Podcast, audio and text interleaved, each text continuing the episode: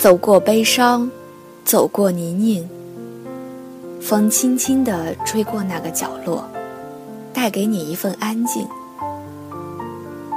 这里是荔枝 FM 八四五七五四，风吹过的你的心，我是烟雨然。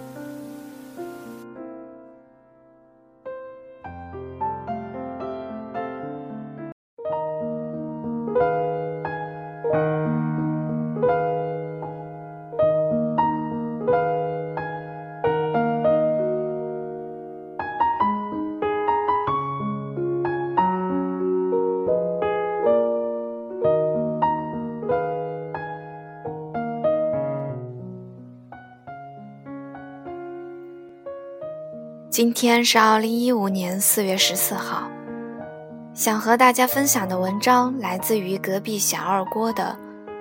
你好像很努力的样子。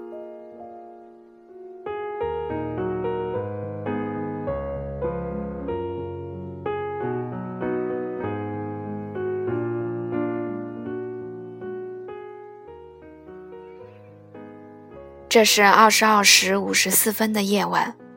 刚刚回到宿舍，满脑子都是这几天的工作计划。除了正常的课程，我还要参加一个面试，我还要准备一个社团的答辩，我还有一大堆的琐事，好像每一天都忙碌而充实，做了很多很多事情。然而躺在床上细细想来，却好像是什么收获都没有。日子就这样过得像流水账。每到这时，总会想起一个朋友，我们在高中认识。在我的印象里，他是一个很要强的人。小学主持市文化节的文会表演，高中全程主持学校的英语竞赛，高三的时候考过了中级口译。在我们被高考折磨得死去活来的时候。他放弃了中国海洋大学的校长推荐，准备中国传媒大学的播音主持。他说：“他最想去 CCTV 九工作。”在我以为所有的不可能都不可能发生在他的身上的时候，却传来他因文化课两分之差，与中传失之交臂的消息。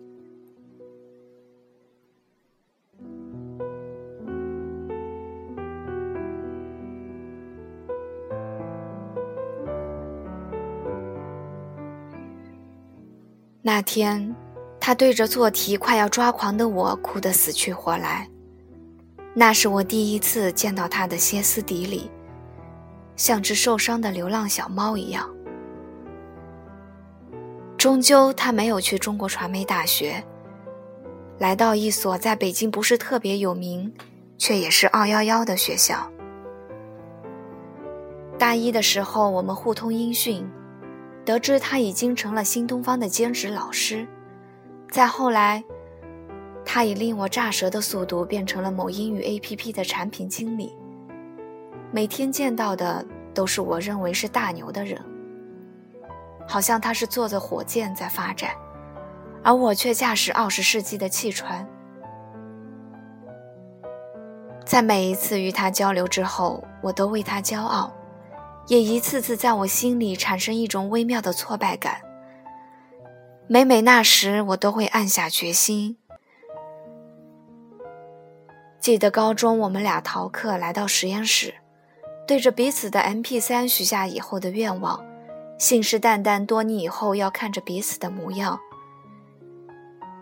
在他报考中国传媒大学失利的那段日子里，他一直在怀疑自己。而我以一个局外人的身份，不断劝他看开些。好像那时候我是他生命中给予温暖力量那个必不可少的人。而如今，他在北京做着甚至研究生都无法得到的工作。我曾经自诩博览群书，而如今却远远不及他。好像他可以在每一个领域都做到游刃有余。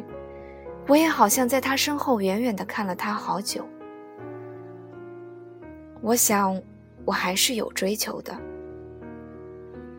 比如说，我想去贵州支教一年，我想在大学里看五百本书，我要在大学里瘦十斤。我想考北京某大学社会学的硕士。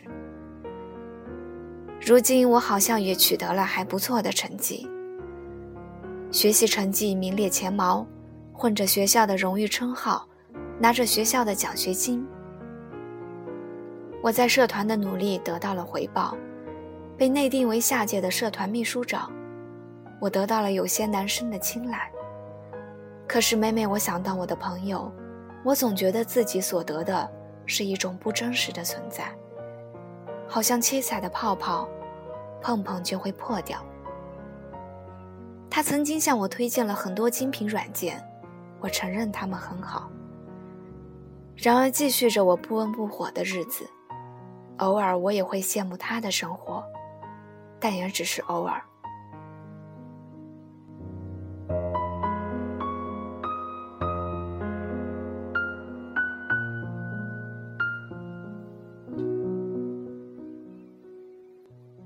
我喜欢文字，喜欢唐诗宋词，喜欢写歌，喜欢写诗歌、散文、小说。可后来渐渐觉得文艺毕竟不能作为吃饭的家伙，于是我开始读专业书。然而它常常让我痛不欲生，浅尝辄止了几次，又一头扎回我的文学幻想城，做着公主的梦。我不知道这是否是一个大学生该过的生活，但在我的朋友身上，我看到的完全不一样的人生。去年秋季学期，他告诉我他想成为一个作家，我笑了笑，不置可否。而现在他已经成了简书的推荐作者。那天心血来潮去看他的文章，我惊讶他的文笔和思想。早已不是我熟悉的样子。毕竟他的执行力不知比我好过多少倍。我想这也是症结所在吧。现在想来，其实没有什么可抱怨的。我们都曾在内心有着强烈的渴望，渴望有一天出人头地，过着自己想要的生活。我过着大部分人眼中大学生应过的生活。就好像在我身后有一堵墙，累了可以趴一会儿。却也正是因为这堵墙的存在，限制了我的步伐和方向。我不是不努力，只是没有用全力，因为我有可以后退的筹码。累了懒了，我可以选择休息。而他的身后，却像是悬崖。曾经有朋友给我发过这样一篇文章。告诉我，努力不一定会得到想要的东西。告诉我，平凡的人需要几代人的积累，才可以让后代过上自己想要的生活。毕竟俗话说得好，“三代出贵族”嘛。也许正是因为在我们的脑子里早有这样根深蒂固的观念，所以我们早给自己设定好了各种框架：这个不行，那个不行。我们需要成功。但我们需要失败的理由。有了这个万能的理由，我便可以心安理得地去接受失败，因为大多数人都是这样。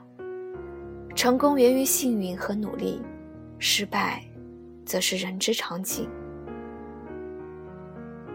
就这样，我好像很有追求，却总是与理想相隔千里。